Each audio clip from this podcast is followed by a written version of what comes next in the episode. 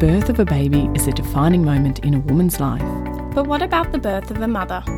That's right, when a baby is born, so too is a mother. This transition from woman to mother has a name. It's called matrescence. This developmental stage is as powerful and irreversible as adolescence, and yet few women have ever heard of it. So let's talk about it. Let's talk about it. Each episode, we will bring you honest and thought provoking conversations, evidence based research, and knowledgeable guests in order to help you emerge a more powerful and aligned version of yourself. So join us, your hosts, Kelly and Bree, as we attempt to make sense of our matrescence journey and to help you make sense of yours.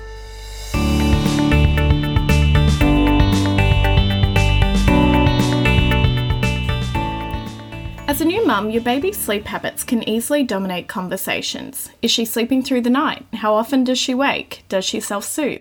We search the internet, books, social media, and chat to other mums in order to gauge what is normal and to find answers to the problem of our child's sleep. Throughout the first year of your child's life, you will chase the goal of sleeping through the night, convinced that if we can just reach that point, everything will be okay. We often wrongly assume that everyone else's baby is sleeping through the night and worry that we are doing something wrong. We desperately try to follow safe sleeping guidelines despite the fact that our babies have not got the memo that after nine months of being inseparable from us, they are now expected to sleep alone in a cot. Sleep is a pillar of well-being. It affects our physical and mental health, the way we parent, our relationship, our ability to perform both unpaid and paid work, and so much more. It is unsurprising then that we place so much emphasis on our baby sleeping well, because if our baby is not sleeping well, chances are neither are we. In our modern society, however, it seems that we have lost touch with normal infant sleep. Coupled with the fact that the demands of modern life are not conducive with wakeful babies, we often find ourselves desperate for a solution. In our desperation, many of us turn to sleep programs or sleep school. I know because I have been there. We convince ourselves that patting their mattress or shushing is enough comfort. We ignore that deep yearning to go and comfort our baby, to bring them into our bed for a cuddle. We try to convince ourselves that it is working, and sometimes it even is for a while, but then a sleep regression comes along, or teething, or sickness, or one of the many other disruptions that are so normal in this phase of life. And then what? Whether you choose to bed share, place your baby in their own room, co sleep, sleep train, or any other approach, sleep is going to play a really big role in your parenthood experience. So let's talk about it. Today, we're going to dive into what sleep looks like in our home. Spoiler alert, it's not even close to textbook. We don't have all the answers. Like you, we are on a journey to figuring out how to get enough sleep in this phase of life. But we can promise you that this conversation will leave you feeling a little lighter, will take the shame out of unconventional sleep situations, and will leave you feeling more informed and prepared to tackle sleep, regardless of what it looks like in your house. Now, as always, we want to put the disclaimer that we are not experts in, in infant sleep. In fact, we're not really experts in anything but chances are neither are you. Like you, we are just mums trying to make sense of the research, keep our children safe, and get as much sleep as possible. Now, if you enjoy this topic, we will definitely find you an expert to really dive into it, so let us know on our social media.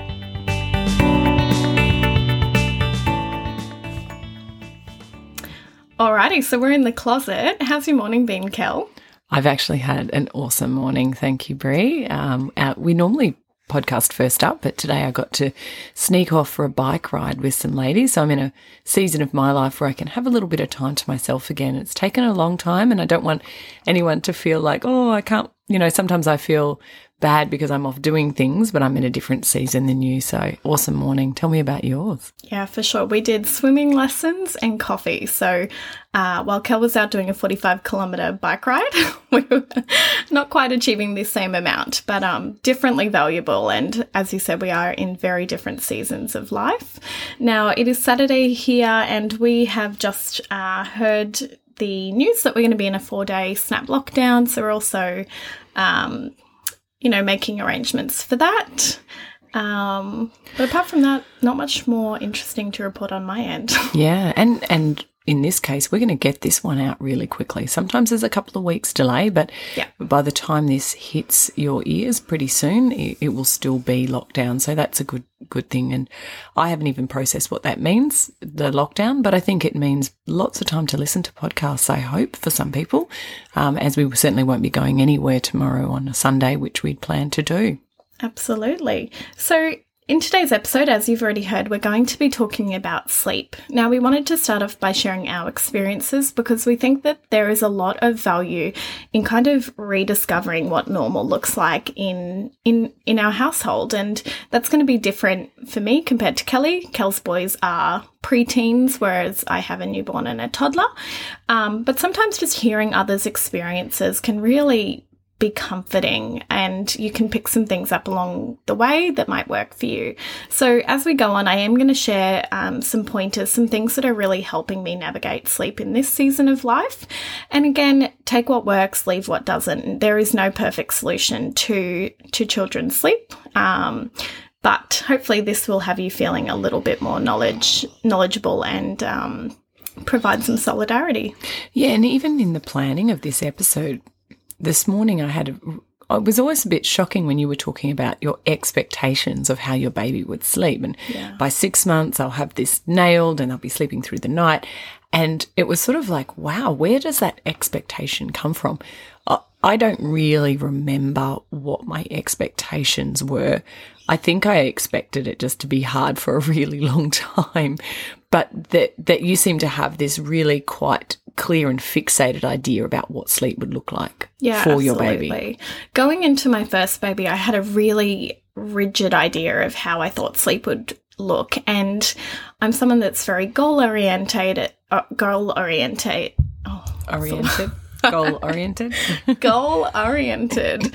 Um, and I kind of thought that sleep was a problem that I could solve. If I worked hard enough, then I would be rewarded with a baby who slept.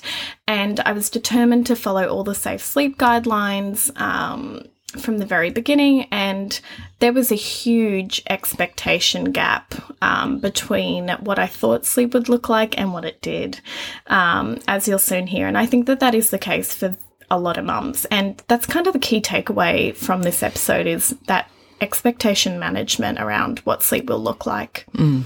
And and the world's increasingly polarizing. So there's there's a school of oh you just you wait, you know, it'll be terrible, you'll never sleep again, to the school of it's fine, my baby's sleeping through the night. And so we're trying to kind of remove those polarizations and say that it is a spectrum. Totally. It's such a spectrum and it's constantly evolving, constantly changing. It ebbs and flows. Um yeah, so do you want to do you want me to start by telling you a little bit about our sleep situation or do you want to go first? Uh, why don't you go first because it's really salient for you right mm. now. Yeah, we'll go chronologically. So, when I had my little boy, um, as I said, I was very fixated on the safe sleep guidelines. So, if you're listening from Australia, that is the SIDS Red Nose Safe Sleep Guidelines, and I was inundated with information on safe sleep throughout pregnancy. So every time I went to an ultrasound, a midwife appointment, we would receive um, pamphlets about safe sleep and have conversations about it. So by, by the time my little boy was born, I felt really confident that I knew what that should look like. So it was um, the baby on their back in their cot, nothing else around them, um, never bringing them into your bed, that kind of thing. So we prepared a safe sleeping space right next to our bed, nothing in his cot, no loose blankets. And then I brought him home and he wouldn't sleep in there. He would fall asleep on us, and as soon as we transferred him into the crib or the cot, he would wake. And I was super confused because I was confident that that's how babies slept, and I'd been told this. And this was coupled with the fact that I was incredibly anxious, um, as I've spoken about before. So, due to the anxiety I was feeling, I felt almost certain that he would die in his sleep. And that sounds really morbid, but it's how I felt at the time. It had been so drilled into me the risk of SIDS that I was terrified of putting him to bed. So, for the first few weeks of parenthood, I decided and uh, enforced that either my husband or I would stay up all night watching him. Because I thought if we don't watch him, he's going to die. We're going to miss something, he's going to roll, something will go on his face. And I was too scared to leave him alone and go to sleep. and I mean, it's not really surprising. It's your most precious commodity and we tell parents all through pregnancy about these risks and, and then you say well go to sleep leave them in their own space and don't watch them all night. And yeah i found it terrifying. So as you would imagine within two weeks the hormones dropped off the sleep deprivation set in. Most nights my husband would do I guess the night shift and I would wake up around 1.32 to do the next shift of watching him and start my day at that point. Um, so we both ended up ridiculously sleep deprived um, and inevitably falling asleep with him on the lounge, which we know is so incredibly unsafe. Um, time went on and I just felt completely lost. I didn't know what to do. I was trying so desperately to adhere to these safe sleep guidelines, but my baby wasn't cooperating. And I would never even entertain the idea of bringing him into bed with us because that felt like so risky, so dangerous. And I kind of thought, who would ever do that? You know, we know those safe sleep, sleep guidelines. Who would dare bring their baby into their bed? Not me. Um, and at the same time, I was worried about creating a bad habit. I wanted that space for my husband and I to sleep, to be intimate. I didn't want to have a toddler in my bed. Um, everyone had warned me that you're never going to get your baby out of your bed if you bring them in. So we were just kind of in this bind where he wasn't sleeping. We were outrageously sleep deprived. Um, and I didn't know what to do. So the long of the short is that we ended up buying a sleep program, and I tried desperately to follow that. Um, we had schedules written and pinned up on the door. Um, we would follow it to the minute, and it did improve things a little bit temporarily. But to me, it felt so distressing to watch him cry and um, it wasn't controlled crying, but there was still plenty of crying involved because he didn't want to be by himself. He wanted to be with us. And honestly, I wanted to be with him. Um, so we did that for a while. Things improved enough that we kept traveling along. Um, but by about a year, he was still waking two to three times a night. Uh, being that we weren't bringing him into our bed, I was walking down the hall to the nursery. Um, we'd moved him into the nursery at eight weeks old against advice because he was so noisy and I was so sleep deprived that I was beginning to have hallucinations. Um, I'd wake up in the middle of the night pulling blankets up and worrying that I'd suffocated him. Um, only to find that he was in the cot next to us, or my husband would find me sitting in bed, rocking and patting and shushing a pillow. Um, things like that. So we ended up making the decision to move him into his own nursery, which was adjoining to our room anyway. Um, but in that moment, I felt like the worst mum in history because I knew the recommendations to have your baby in your room, but we were so sleep deprived that it was just getting unsafe. That improved things a little bit. Um, but fast forward a year on, we still were not getting sleep. We were walking up and down to his room two, three, five, ten times a night. I would feed him in the chair, often doze off while feeding him, then put him in his cot. He'd wake back up, I'd pick him up, and we'd just repeat this all through the night. So we ended up going to sleep school and we lasted three days. I don't know what their graduation rate is. Um, but in our intake, I don't think that many people made it to the end of that five day stay. Um, and you know, nothing personal against the service, but again, it just felt so deeply wrong um, the way we were approaching sleep. Um, so we checked ourselves out and came home, and I was kind of just defeated. I thought, I'm just destined to be sleep deprived for the rest of my life. And as you know, sleep deprivation affects every single area of your life. So, being that we'd been going at it for a year, it was really starting to wear me down. So when Taj was about two, we moved homes. And I can't remember what was the catalyst, but oh, we brought him a, a queen size bed. He needed a big boy bed, and I figured there's going to be at least some nights where he's sick and we need to go lie with him. So let's just get a queen so that on those nights we're comfortable. And inevitably, we started bed sharing with him. My husband would go in and settle him and fall asleep, and we started to notice that he slept so well with an adult next to him. And we were finally getting sleep for the first time in in pretty much 2 years. So we would take turns. My husband would sleep in with him, I'd get a full night's sleep in the other bed and we'd switch. And it wasn't actually a chore being the one to sleep with him. When it was our night to sleep in with our toddler, we really loved having that time to cuddle and bond and connect. Um, so we, we kept at it for quite a while and we missed sleeping together, of course.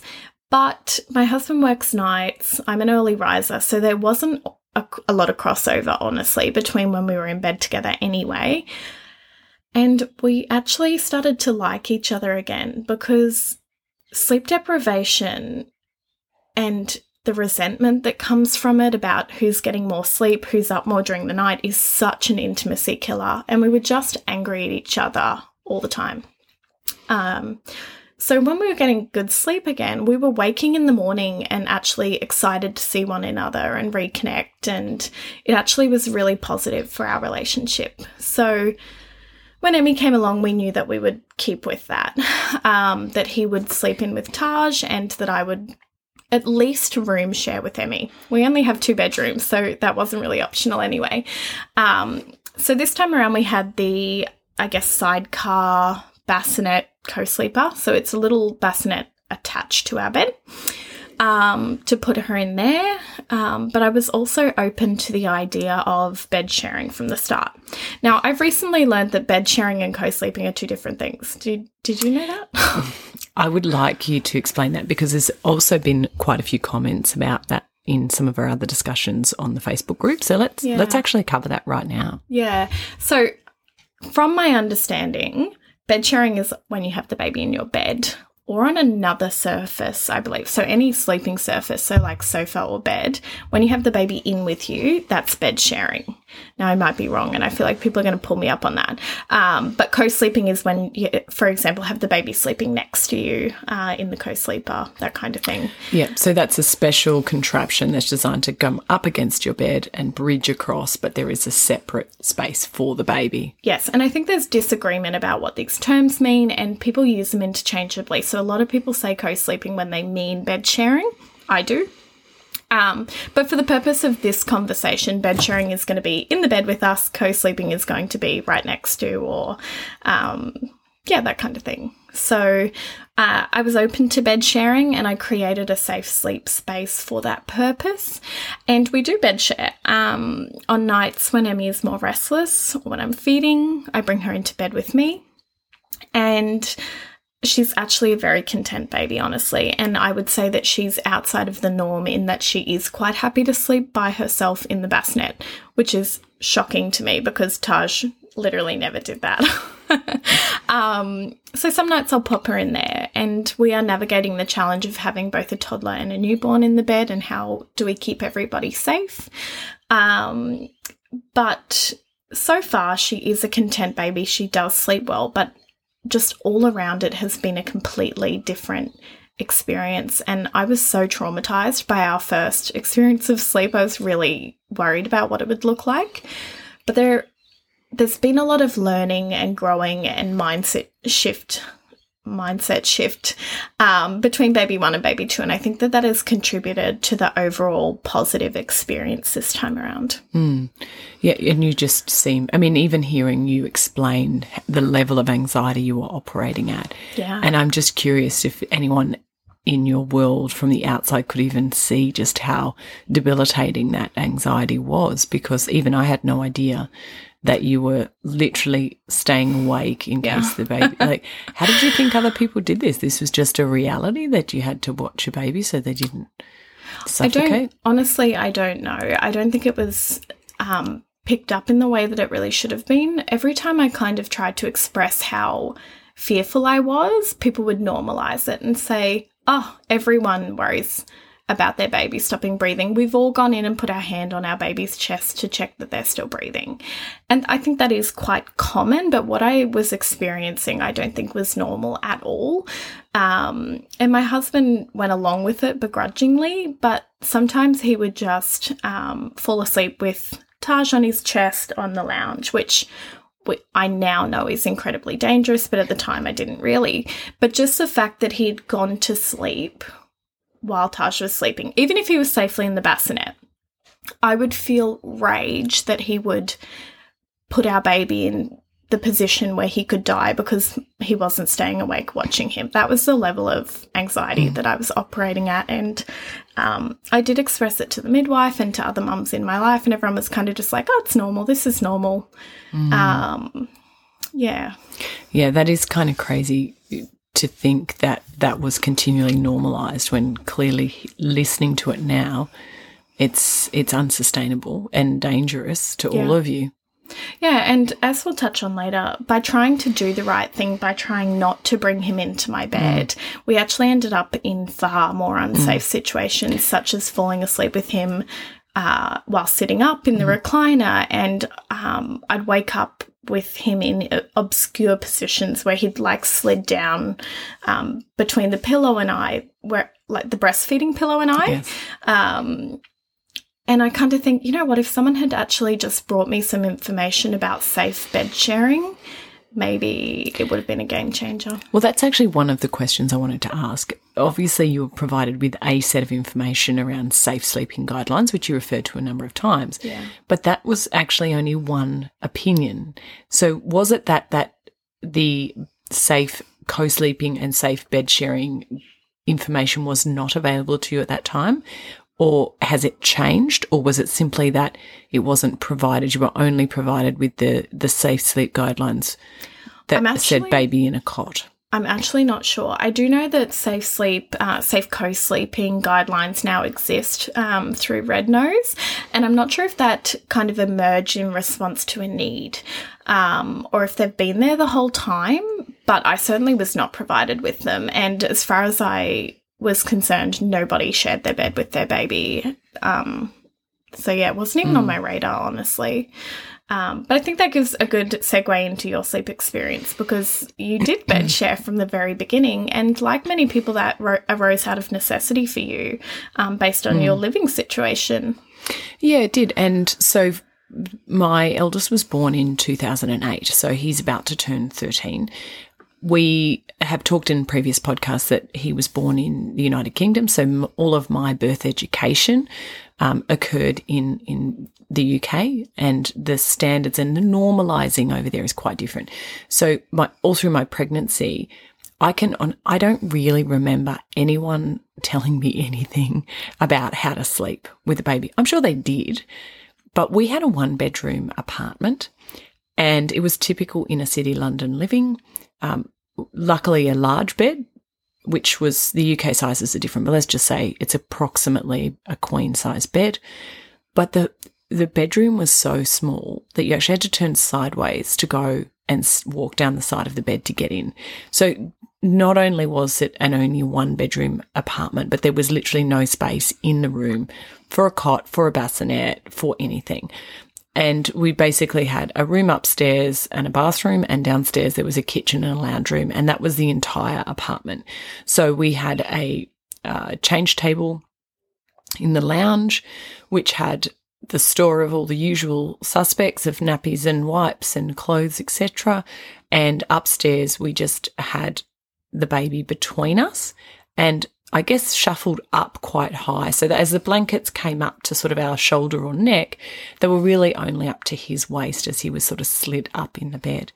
Uh, I was exclusively breastfeeding and you know, I'm I'm actually now just looking back at some of those challenges that I had with breastfeeding. I used to leak a lot, and that would cause a fair bit of grief in the bed because you'd be changing a lot of sheets. Uh, but certainly having him right there and being able to literally roll over and breastfeed meant that you know, he, he was a probably in hindsight quite a sick baby and he was mm. a very disrupted child. Um, we will often joke to him because he's old enough now to take it that he was, if he was awake, he was screaming or feeding. Um, he really was an unhappy child. And so, you know, the, the comfort of having the breast was very important to me getting any semblance of sleep. Uh, I also went back to work at six when he was six weeks old. And so I was and I was working in a in a global job where I was often on conference calls late at night and very early in the morning. So my sleep pattern was quite disrupted anyway. But I don't know that how I would have functioned if I had to physically get up out of the bed Mm. and go to another room because I I'll, I think I was actually in a delirious haze most of the time. So actually not having to even lift my baby and potentially trip over or drop him or or you know fall asleep and drop him because he was between us was a really really important thing. Um, i interestingly, our experience with our husbands was quite different. I think in hindsight, my husband probably suffered quite badly with a bit of postnatal depression himself. Um, he didn't enjoy the baby at all. Um, he didn't get up. He used to go to bed with um, a very large scotch and earplugs every night. And effectively, we were in a bubble, the baby and I, and he, I mean, there was nowhere to go because we had a small apartment, but it was very much like he needed to be in that space with his silence and his quiet. And so those long nights where I was on my own, actually having the baby in the bed was incredibly helpful because there wasn't anyone else to get up and help or feed or anything like that because he just wasn't in a mind space where he could do that. Yeah. So fast forward to so hearing your story, it's not surprising you waited so long to have a second child. Um, we've talked about this before. My mentality was right, we're going again now. We may never do it. Uh, when it when Angus started to become into the toddler st- stage, he was climbing out of the cot a lot. Um, so when we first moved home to Australia, we didn't have any furniture anyway, so we were sleeping on a swag on the floor, so there was no cot. Eventually, we did get a cot. We had um, Jack, and actually, with my second child, we had a bassinet, like a rocker, on the side of the bed. Um, I don't even know if rockers are legal now, but it had. It was almost like it had a rocking chair bottom, and it was like a little bassinet. Yeah, I don't know. From what I understand, they're unregulated, so there's not like safe sleep standards around them Right. in the same way that cots are. But they're very commonly used still, I think. So Yeah.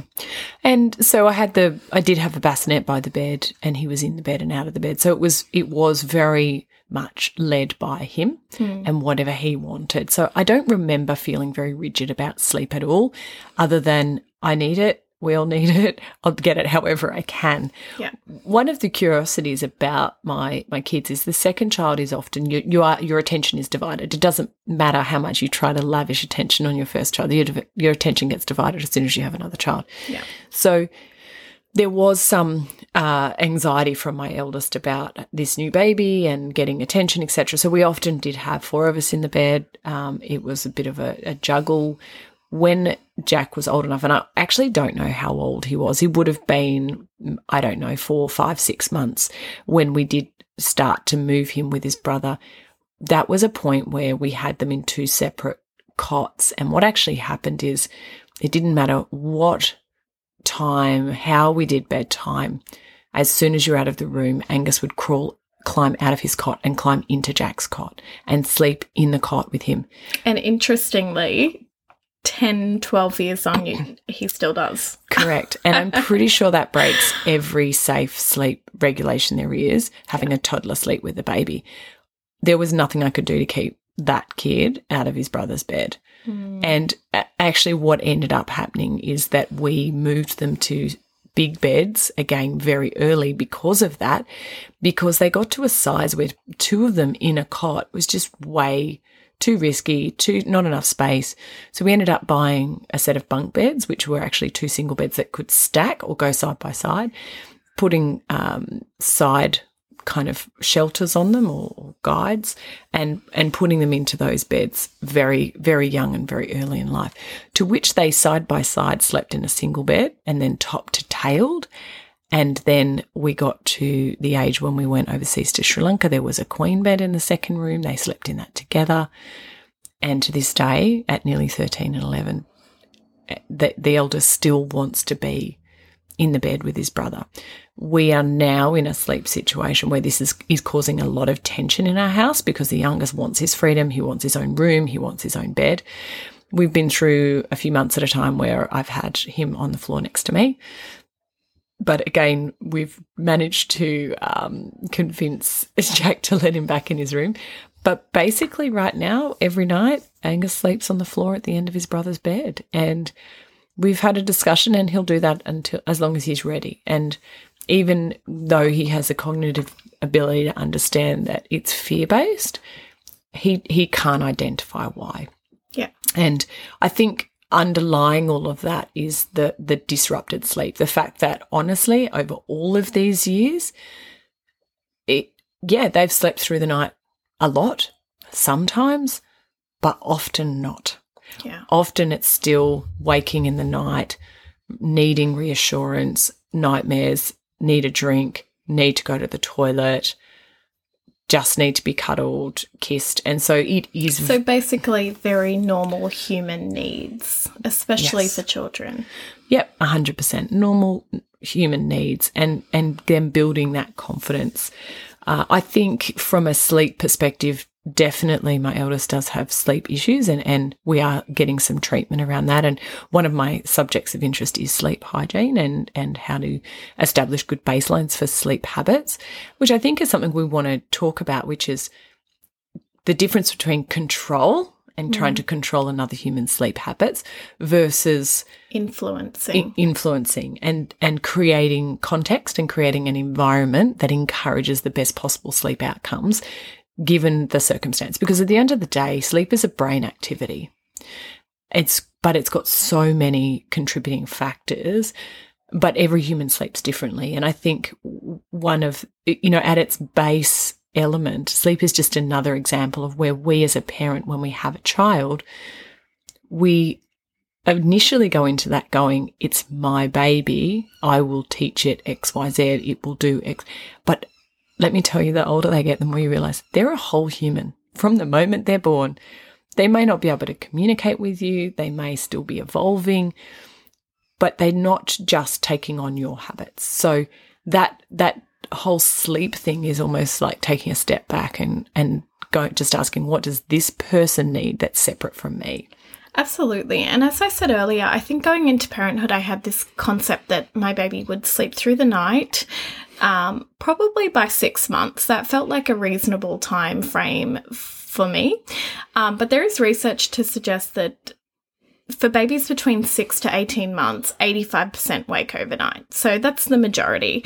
And I don't know the research beyond that age, but everyone I speak to, whether their children are 2, 3, 5, 12, their children are still waking overnight. They may have one parent in the bed with them, they may be swapping beds throughout the night.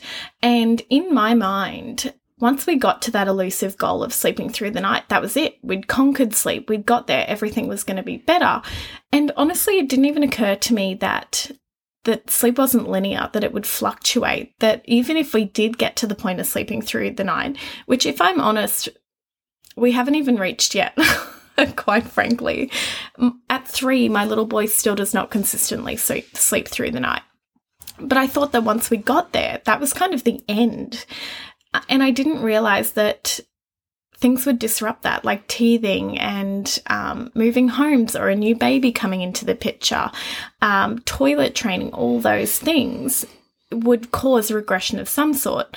And the other thing that I didn't that didn't really occur to me is that as an adult, I don't even sleep through the night.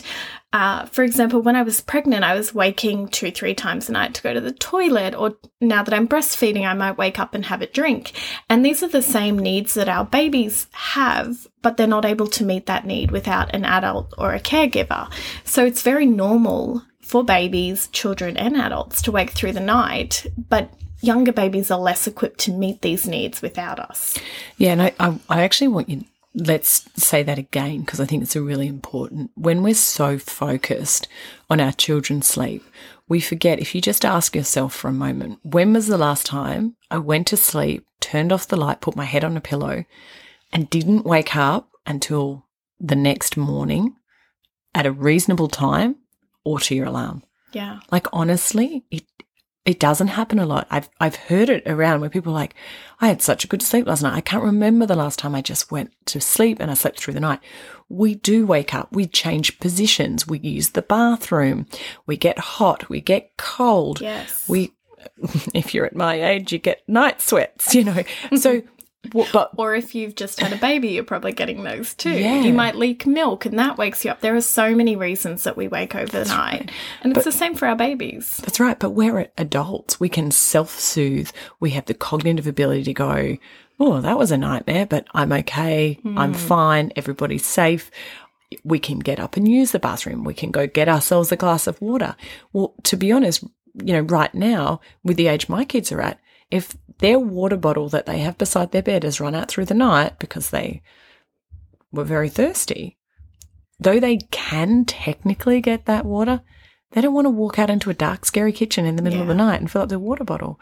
Sometimes I don't want to, and I'm a grown person. You know, it's it's that difference between them needing support to do something that you automatically do, which doesn't even make you realize that we're we're actually walking, waking up. Absolutely. And I think that something that I discovered recently, um, I guess a, a, a phrase was that our baby's needs do not become less important at night time. Having a baby, having a child is a 24 hour a day job.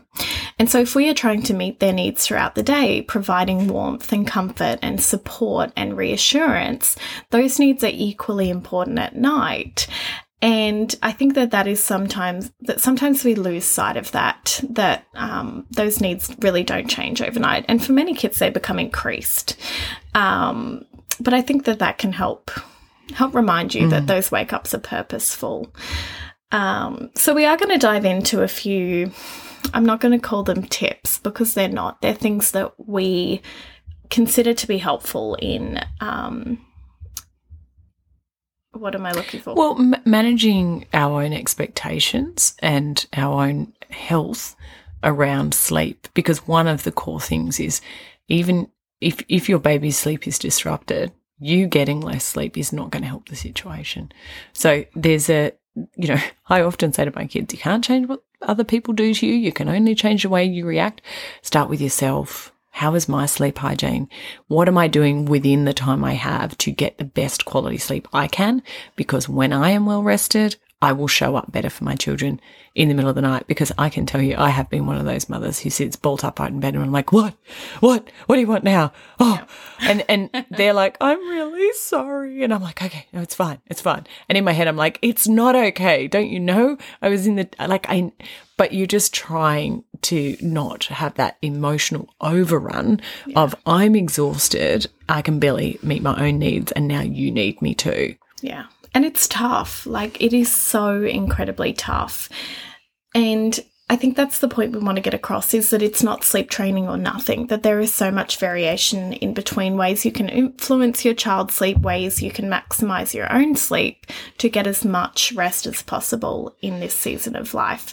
So, the first thing that we wanted to point out, and this is something that I touched on earlier in my my describing my experience is the importance of understanding normal infant sleep and therefore managing our expectations around it. So, I think in today's society, we've really lost touch with not what normal infant sleep looks like.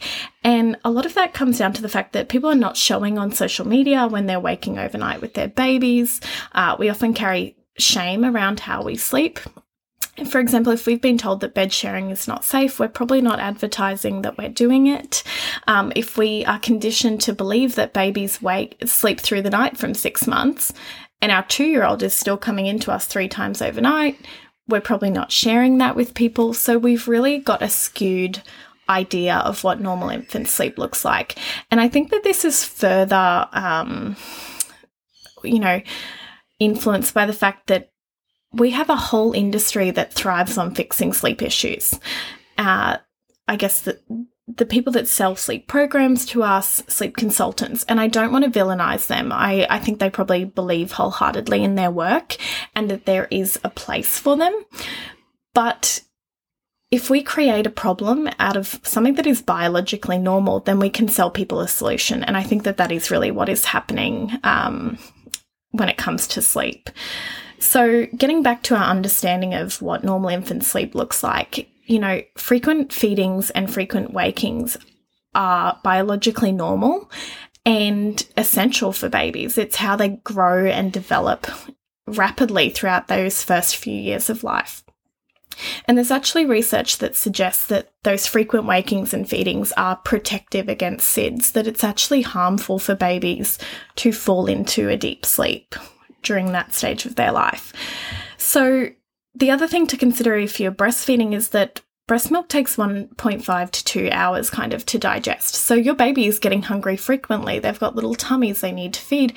And beyond the need for nutrients, breastfeeding provides comfort and warmth and reassurance. And these are, they're not wants for babies, they're needs. They mm. need them for survival.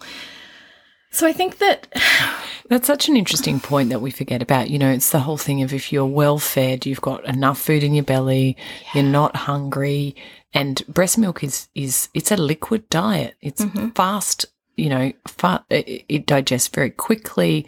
It's it's very fluid. They've got very small stomachs. They can only take so much. So sleeping for a long stretch, they they're you know their bodies are then craving those nutrients. Absolutely. And I think that we've come to see comfort as being optional for our babies, which it's not. It's a biological need.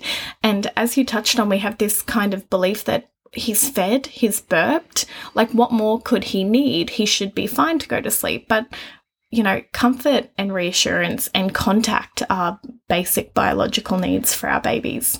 And and us as adults, by the way. yes, absolutely. And I have a quote here from Professor Amy Brown, and I follow a lot of her work around sleep. And she said, We are so far removed from understanding what normal baby behavior is like that we have begun to see this normal behavior as problematic.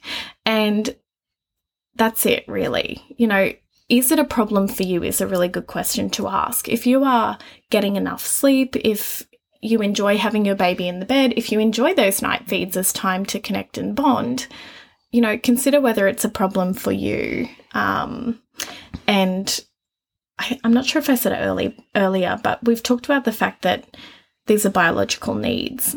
Trying to change biological needs, evolutionary behaviors, is really, ch- really tough. Yeah. And I think that that's the problem we encounter with babies sleeping in cots. Mm. We have that research to say maybe it's safer. The research around sleep is pretty dodgy, um, honestly. but babies have evolved to sleep with us. They've been in our womb for nine months. Yes. They have not got the memo that suddenly they're meant to be isolated from us. And it's distressing. Mm. So I think that when parents are told your baby needs to sleep on their back in their crib, and their baby is not complying, we start seeing that as a problem when actually it is incredibly normal. Yeah, and look, the one thing that I do remember from the the time that I had with young children in the UK was that the co-sleeping there, there were three main factors that they used to talk about, which is you should not bed share, and I use the correct term, mm-hmm. if there is drugs, alcohol, or smoking involved. And those were really key things. And otherwise, that it was considered as safe, if not safer, as the crib. So yeah. that that language and that vernacular has changed over time somewhere, or, or what's been made available. But the other thing it comes back to is we are we have circadian rhythms as humans, and those circadian rhythms around us going to bed when the sun goes down and waking mm. up when the sun comes up. One of the reasons as adults we get incredibly tired is the modern world does not run to that circadian rhythm. So that means that typically we would have had our you know, eight hours sleep stretched over a 12 to 14 hour period. And there is research to say that humans had these periods of wakefulness where they would stoke the fire, they would, you know, check the compound because these are evolutionary tribal behaviors mm. of ensuring that they're safe for the community. And so there, this whole idea that we go to bed at one point, nobody moves, and then you get up eight hours later. I don't. I think that's a story we've been told, or that we tell ourselves. Yeah, I saw something the other day that um, said in our modern society, if you don't sleep like you're dead, we consider it to be a problem. Yeah, and it's so true. But wakefulness is so normal. Mm. And look, coming back to the the sleep hygiene thing, the time that we go to bed and the ritual of going to bed has actually quite got a very big influence on our comfort when we are in bed and our ability to get the restfulness from the sleep that we have. Absolutely. And that brings me to my next point, which is control what you can control. And that is something that I've really had to surrender to this time around. I think with Taj, we did everything I could think of to control his sleep. We followed sleep programs to a T. When one didn't work, we tried another one. We paid for them. We then went to a government run sleep school to try to get him to sleep, and he still didn't sleep. And it was exhausting and frustrating. And honestly, the process and the emotional toll of trying to get him to sleep actually became more exhausting than the wake the waking itself. And so I think that going into this pregnancy, I was like, okay, I still don't know how to make a baby sleep. So I'm going to have to control what I can control. And I think that if we adjust our expectations, if we go into having a new baby believing that our baby is going to wake frequently, sometimes for long periods of time, for a very long time, then maybe we will try to structure our life in a way that can accommodate that. Now, it's not reasonable for everybody. You know, we live in the modern world. We often have have to return to work or we have other children to care for. But I think that if we readjust our expectations we are more inclined to adjust our lifestyles. So maybe we are getting um, setting it up with our partner to take over um, watching the baby from 5 a.m. Maybe we are extending our maternity leave so that we can nap through the day. Maybe we are getting in a cleaner so so that when we do have the opportunity to sleep or at least mm-hmm. rest through the day, we can take that. So trying to look at what we can control. We can control when we go to bed, where we sleep, how much time we spend in bed, how busy we are through the day, there's a lot of stuff on our end that we can control. Mm-hmm. Yeah, absolutely. And, you know, having a, a good mental health is it's a chicken and egg with sleep.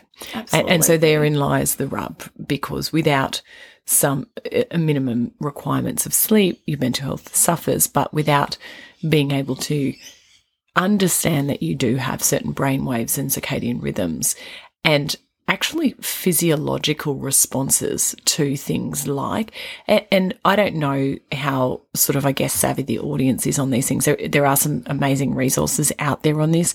Um, in particular, I read a book called Why We Sleep, and I'm a big why person. You know, mm-hmm. don't tell me to do something, tell me why. Yes. Um, and that's Matthew Walker, which was a fascinating book.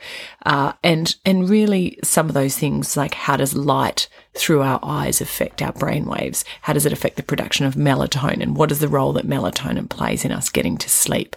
Um, sound. So, you know, my husband sleeps every night with earplugs in because yep. he's incredibly audio sensitive.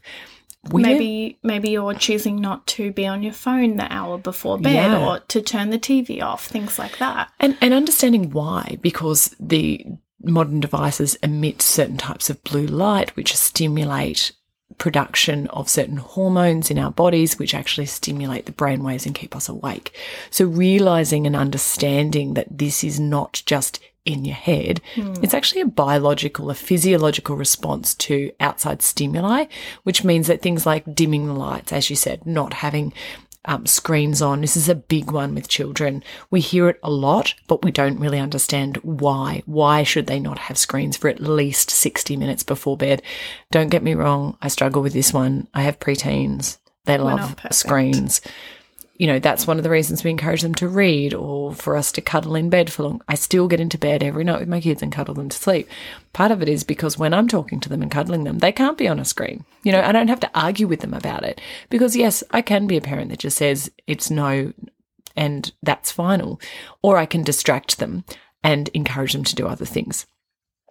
Temperature is a big one, being too hot or too cold. The research is actually slightly cooler. We all think we want to be cozy, warm, and roasting when we go to bed, but the research is actually that closer to 22 to 24 degrees is better temperature for the room for sleeping. Uh, I live in Queensland there's not a lot of time of the year when that is. So cooling down your room um, is a big one with the temperature. Darkness, again, related to the physiological response that our eyes convert things in. So make block out curtains um, if you can. Or I have a fantastic eye mask that I bought very cheaply on Amazon blocks out all the light. I use that regularly because even though my husband knows all of this, he still likes to read his iPad in bed. I don't want that light, so I put my eye patches on and go to sleep. So these are funny things that people don't talk about, but believe me, getting those basics right in terms of consistent bedtime, consistent wake up time, that's the other thing. You know, we are creatures of rhythms and and everything in you know whether you talk about our cycles as women, um, you know the cycles of the moon. These are all rhythms, and our daily circadian rhythm. When we fight against that, mm. uh, it makes it harder. Absolutely. And I think that, you know, as you said, there are so many ways we can optimize our own sleep. And there's a certain level of privilege in this, um, in that some people will need to go back to work and have other responsibilities. But if you have the option to take things off your plate in the postnatal period, do it. Anything you can. So for me, I decided not to go back to uni this semester. Um, and that was largely around the fact that I knew that I needed that time. That if my baby had been up all night, I could not then rush to uni, or I didn't want to, quite frankly. That if my baby did sleep for an hour or two during the day, that I wanted that time to rest, not to catch up on uni work. So, really taking a look at the factors in your life that you can control mm. outside of your baby's sleep, because that is a really tough one to yeah. control. Uh, absolutely. And if you are a shift worker or your partner's a shift worker, this is real. Mm. The, the, we, there are amazing resources available. Like everything, you have to sift and filter because there's a lot of junk on the internet.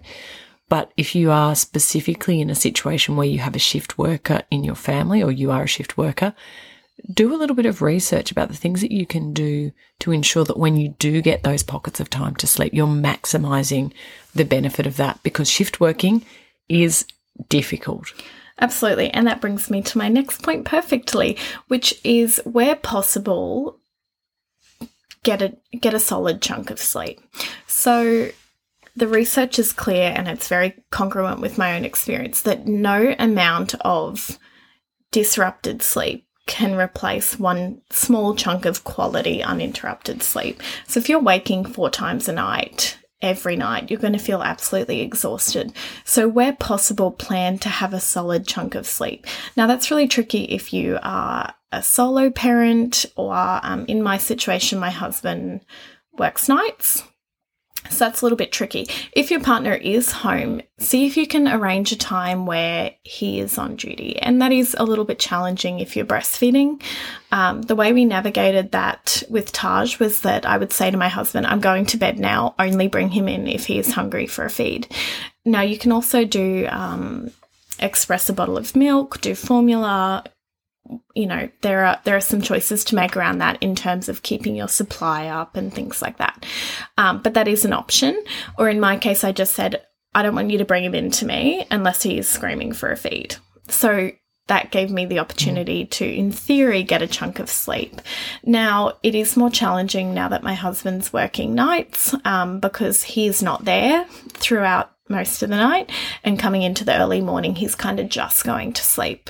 Now, fortunately, Emmy is sleeping better. I am coping better, but there's been some nights where she's slept terribly.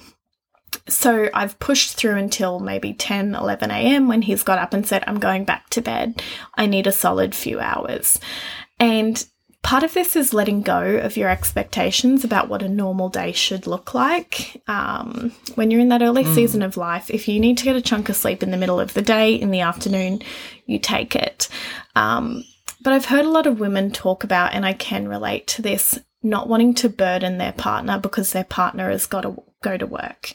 Now, some jobs require you to be really mentally alert if you're going and operating on people, if you're flying planes, you can't be sleep deprived.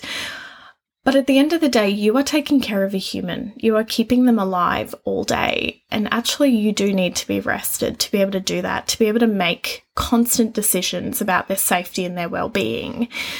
So, think really critically about if there is a time that you can get uninterrupted sleep, whether it's mm-hmm. in the early evening or the early morning and um, take it if it's available. There's also a second order consequence of that, which is you, if you are in a tradition, in, in a family environment where there is another parent, because sometimes there are single parents, and I have friends who are single parents, and it's And incredibly tough. Incredible. Yes, I know. After uh, after I became a parent, I wanted to phone up every single parent or parent of twins I'd ever met and apologise to them Yeah. because I just was like, I didn't understand. I don't know how you did. it." That's a bit of a, a rabbit hole. But if you are in a situation where there is another parent, giving them opportunities to build their own confidence as a parent when you're not there, it's a perfect time, honestly, because otherwise, if you're always hovering, if you're always looking over their shoulder, if you're always going, well, do this or do this, you're the mother. The baby wants you most of the time. That is biological. We can't mm. change that. But creating little spaces and opportunities for the partner to build confidence with that child and build that bond will pay you dividends in spades later for both them and the child. And also, I think it eases resentments. It, it can be so frustrating and, quite frankly, annoying. Being the one that is up to the baby all night, every night, and you really feel like your husband or your partner just doesn't understand what that's like. So, bringing them in on that can really be a bonding experience for them with the child and also you because then you're you're kind of in the same boat. You know what it's like. You've got more of an appreciation for what the other person is doing. Um, so the next one i wanted to talk about is taking the time to read up on safe sleeping uh, safe bed sharing practices. Now so many of us go into parenthood planning to never bed share now, I know that wasn't your experience, but I would say that it is the experience of the vast majority of parents in Australia these days, um, because the messaging around that is very clear. But I think we need to change the way we approach it. I've used the um, comparison on social media before that not informing parents about safe bed sharing is like not giving children safe sex education about it's like teaching abstinence only to kids. It doesn't work. We know that kids will still have sex, and when they do, we want them to do it safely. And I think we need to take a similar approach with bed sharing. And actually, the research largely echoes that. Um, so, whether you plan to bed share or not, the statistics are that around 85% of parents will have their baby in the bed with them at some point throughout the first year, whether they intended to or not. So that is the vast majority. Now, like me, if you don't understand safe bed sharing and what that should look like, you end up putting your baby in more dangerous situations. So, as you said, um, you know, with with your husband having had alcohol before having the baby in the bed, or you having the baby between you, whether these were informed decisions or not, if we don't know what the research says, we can't, you know, really make that informed choice. And that was the same with me. I was my husband was falling asleep with Taj on mm-hmm. The lounge and when we did have him in bed with us I had him up on the pillow with me with blankets around him. I really just didn't understand that these things were as dangerous as they are. Now, it's really hard to look at the research around safe bed sharing, but from what I can understand, when you bed share safely, the risk is not considerably higher in terms of SIDS and suffocation than it is having the baby in the cot. There are pros and there are cons to both. When you bed share unsafely, it is far riskier. Um, and that's where we get a little bit muddy in terms of the research, is often they group them in together. So there are going to be times where you should never bed share, like if you have been drinking heavily, if you've had, um, if you're a smoker, if you have mobility or sleep disorders. But for many parents, it is a good option. And for many parents, whether you choose to do it or not, you're going to end up doing it at some point, um, especially if you're breastfeeding, because we know that the hormones created from breastfeeding not only make your baby uh, sleepy, they make you sleepy too. So for me to to mitigate the risk of falling asleep with my baby in bed, what I did was sit up, I would turn the lights on, I would hop on my phone, I would sit up in the rocker to try to keep me awake. Now, obviously, this long term made me more sleep deprived because I was getting blue light, I was waking myself up more, walking to another room. Um, and I'd start breastfeeding and I would fall asleep and put up, put him in a really unsafe situation. So I think that it's kind of, you know, we don't plan to be in car crashes, but we put our babies in car seats. We don't plan to have our child drown, but we put up pool fences. I think that creating a safe sleep space to feed your baby in um, can be a, a, bit of an insurance policy in the event that you do fall asleep. Um, because oh, I don't know the I don't have the statistics in front of me, but I think it's something like your risk of um, SIDS when you're sleeping on a lounge with a baby is 50 times higher than in a cot. Like that is considerably mm. higher. Um, and like many people, I genuinely thought I was doing the right thing by not bed sharing.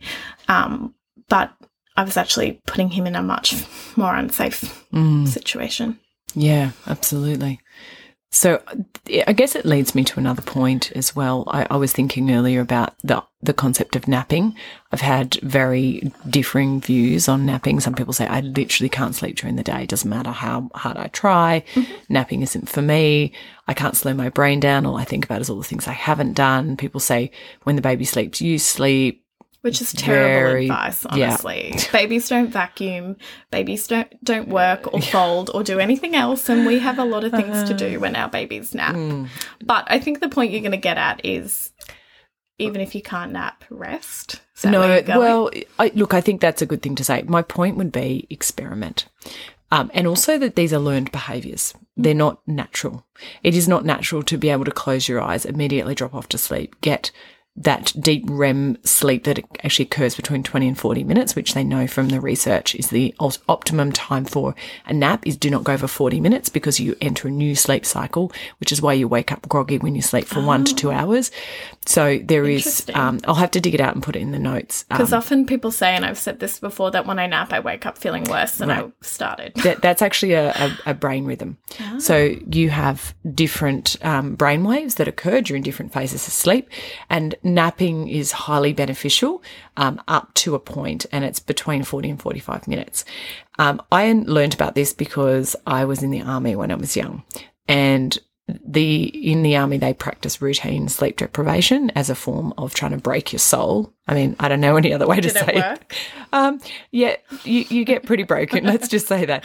Um, and so I I had to experiment a lot as a survival mechanism, and what I learned in that period of time was how to, um, because I was in a military academy, so I was doing university, I was doing military classes, and they're also getting you up all through the night, making you do ridiculous things, um, which is a whole other story.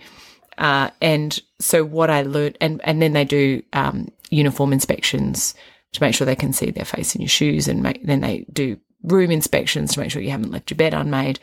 And so what I learnt to do was to nap between classes. So you would have a, a, a 10 minute break and I w- could work out that it took me 90 seconds to walk to my room. I could set an alarm, sleep for five minutes, get up 90, tidy myself up, use the bathroom and get back in 90 seconds to the next class. And I trained myself to do that in almost what you would call like a, a soldier position, like lying straight so that I didn't mess up my bed because mm. I hmm. couldn't get into bed because then they would do room inspections. So you could lie on the top of the bed and then literally smooth it out and walk off. That was a learned behavior from a high pressure situation. To this day, I can nap because I've trained my brain. I've got certain cues. I can train my brain. And it's amazing how five minute pockets of high quality sleep but I now, if I go for a nap, I set an alarm and I know that if I go over that and my brain goes into the next wave pattern, I will feel like I'm hungover. Interesting. And we'll circle back to the napping point, but I'm curious to know do you think that how did the sleep deprivation in the army compared to having a baby? And do you think it prepared you for motherhood? Because I often hear things like, oh, I'm a flight attendant, I work through the night, it'll be a breeze waking up for a baby, or I already don't sleep that great, it'll be a breeze? Uh, look, I do think it did on a physiological level because I had some learned behaviors to fall back on. Mm. But the thing about having a baby is that it's not a job. It's it's it's emotional, it's psychological, it's all encompassing. It questions everything in your identity, who you are, what you care about. And so it's actually the mental load, the For cognitive sure. load that gets you with yeah. the sleep deprivation. So that's the other thing we don't talk about. All this while while you're not getting enough sleep, your brain is going OMG, what happened to my life? And you- Who am I? Often What do I like? to recover from birth Mm-hmm. and from nine months of depletion that comes with pregnancy, and you're trying to be the best mum that you can possibly be, all on absolutely no sleep. Right. And so Um, it's busy upstairs, right? I'm not just saying like everyone say, oh, put on a meditation. By the way, I do highly recommend practicing meditation before bed. Um, and I use it myself, but I my advice is experiment. Not the same thing's not going to work for two people. But don't don't just give up and go, that's it, this is my lot in life. Try things. And at the very least, if you can't nap, rest. Mm-hmm. So, you know, if you have multiple children, if you have two kids and you're exhausted and you need to put the TV on for the toddler while you rest your eyes on the lounge or just lay down or just put your feet up or if you have the opportunity to steal 10 minutes to listen to a meditation these things do not replace sleep don't get me wrong but they can recharge mm-hmm. you enough to get through the day so don't write off rest Yep. completely And breathe. yeah Vastly underrated. Take a deep breath. Slow it down. It makes a massive difference. Absolutely. So the next one I wanted to touch on is to stop comparing. Um, it's so easy to do. It's so easy to, as we said in the introduction, when you're a new mum, sleep often dominates the conversations that you're having with friends and mums with children of similar age. And the random old lady who passes you with the trolley. Yes, and so often we hear, oh, my baby slept through the night at six weeks, or yes, he's sleeping through, and we feel inferior. Now, as Kel and I were speaking about prior to jumping onto the podcast, often we're hearing a moment in time. So I drew the comparison of a diet.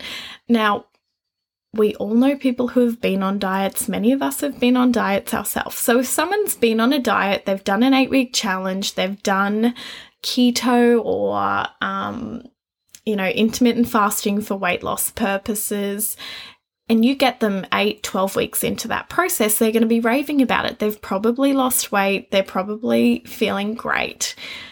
And you go, wow, this works. I need to do the same. But what we know about dieting is that generally people regain that weight plus some in the next 12 months. So you might talk to this person about their sleep, about their diet, and go, oh, you know, I'm failing. I need to do what they're doing. I need to do that sleep program or try that settling technique. Mm-hmm. But as we said earlier, sleep is not linear. And so if you talk to this same person three months, six months, five years down the track, what their baby's sleep looks like is going to be different because sleep is not linear and all babies are different. Temperament plays a huge and underrated role in sleep. Mm-hmm. My, a lot of things are different, but my second baby is a better sleeper now than Taj has ever been through no doing of our own. And when we start to focus so much on what our baby is not doing, in this case sleep, we miss a lot of the good things that, that they are doing. You know, maybe they're calm baby, maybe they were rolling over early for their age, maybe they're a really great feeder. And when we become so obsessed with sleep, sometimes we can miss these things um, and Maybe really compare unfavorably. Yeah, maybe they're just going to be a restless sleeper until they're nearly 13 and hopefully it ends soon. I mean, I say that because I would love to see my child in his own bed, comfortably sleeping all through the night because that is, you know, that is the desired outcome. Yeah. But the reality is he'll take as long as it takes and he may con- continue to be an adult that struggles to sleep his entire life, in which case all of the things we're doing around keeping it dark and the right temperature, making sure he's well hydrated and has the right nutrition and doesn't use devices, all those things become lifelong habits because he's just going to be more sensitive. Potentially. And, and babies and children and adults are not robots. You know, we we have unique needs and we're all going to be slightly different. So I've got two more before we wrap up. The first one is to check in with your gut and intuition. So if you choose bed sharing, if you choose a sleep program, be really honest with yourself about how it feels. For me, I was really trying to convince myself and everybody else that the sleep program was the right thing for us, that it would give us our life back, that it would make sleep better. But I could not deny this deep feeling in my gut that it was wrong, that I just wanted to go in and scoop up my baby and cuddle him and feed him to sleep and um, to be right next to him at night. So try to make sure you're making decisions about sleep from your gut, not your head, because SIDS, its nature is that we don't understand what causes it. We actually don't know. There is risks to having your baby in the cot by themselves. There's risks to sleep training. There's risks to bed sharing. It's like birth. Nothing is perfectly safe. So at the end of the day, the best thing we can do is consider the research and make decisions that re- feel right for us in our gut. Yeah, absolutely. And and on the intuition point, when you or if you experience a bed sharing situation, it's amazing how in tune you are with your baby. The sleep and wake cycles. It is It's incredible. I, it? can't I can't explain it. But it is so your your breathing regulates, your heartbeat regulates. I mean, this this that is scientific research around the physiology of regulation. But you don't unless you have a sleep disorder, you actually are incredibly aligned to that cycle of your baby Yeah. and what they need from you. And we could do a whole episode on this, and I'm only starting to really understand it, honestly. Um, the Australian Breastfeeding Association actually has a good uh, handout on this about how breastfeeding and bed sharing work with one another. Because bed sharing leads to higher rates of breastfeeding, and breastfeeding is protective against SIDS, so reduces the risk of SIDS. Now, this is specifically for breastfeeding parents, but the reason they think that it is protective, one way, is that when you're breastfeeding, the baby naturally seeks the breast, so it doesn't move up towards the pillows or down towards the blankets. And breastfeeding mothers also curl in a C around their baby. They often have their arm out. Mm-hmm. The top of the C and their legs form the bottom. So you are keeping the pillow above your arm. I'm, I'm doing all this with my hands, but you can't see it. So hopefully the point's coming across. You're keeping the pillow above your arm. You're protecting the baby from you rolling onto them because you're in that C position. And your legs are stopping the covers from falling down or coming up over your baby. So it's actually really quite protective. And all the while, your breathing is helping them to regulate their breathing, your temperature is helping them to regulate their temperature. And I heard it. I heard the analogy the other day that as adults, we don't roll onto pets in the bed if that's something you choose to do. We also don't roll out of bed. So knowing that kind of gives us some insight into the fact that we do actually have instincts even when we're sleeping. Mm-hmm. And those mothering, there's actually some really re- interesting research around when mothers and babies rouse from sleep mm. Within seconds from each other. We are so in tune. Now, if you're curled into a C around your baby, now this is specifically for breastfeeding mothers, it is different for non breastfeeding partners and for formula fed babies and even bottle fed exclusively breast milk babies. It's impossible to roll on a baby when you're in a C shape. It's just impossible. Now, this is why I encourage you, even if you don't think you're ever going to bed share, take some time to look into the research and go beyond those um, safe sleep handouts because the research is still very nuanced and flawed in this area. Now, the place that I've found the best information is actually a US site um, called La Leche League, or is it UK? It's UK. Well, that that was where I was trained in my UK training from anything to do with breastfeeding was the La Leche League. yes. So it's that was what I was put amazing. on to by the midwives in London. Yeah, so if you're in if you're in Australia, you can access that information obviously anyway. Um, Red Nose does have some ca- safe co-sleeping information, but I ha- honestly have not found it to be great. Um, Australian Breastfeeding Association has some great information. There are also some Instagram pages. I love Gentle Sleep Family is one of my favorite, um, and a couple more. Even if you are listening to this going, I would never Research suggests that you will at some point, intentionally or unintentionally. So, taking the time to educate yourself on it really is an insurance policy. Um, now, the last one is a quick one, not really a quick one, but we have touched on your own sleep hygiene. So, throughout the night, I'd really encourage you, where possible, not to watch the clock. It, it prevents you from tuning into your baby. Babies are not They don't operate like clockwork. Often they don't make sense. You may be thinking, oh my God, I just fed you 12 minutes ago. Like you were just awake 17 minutes ago. And it can make you feel really exasperated and exhausted. So, where possible, try not to watch the clock and pull your phone out. Now, um, I do. um, I do pull my phone out at night sometimes. For me, when I do it, I find that um, it's wanting to, what's the word? I guess disengage from the situation. If I've been up rocking my baby for two hours and I'm over it, sometimes I just want to disengage from that situation and bury my mind in something else. Sometimes it's a loneliness thing. Being up with your baby at night can feel incredibly lonely and isolating, and I want to feel in some way connected. Um, some nights I'll put a podcast on, which sounds bizarre, but if I am up, if I am walking and rocking my baby, again, I tend to feel very lonely.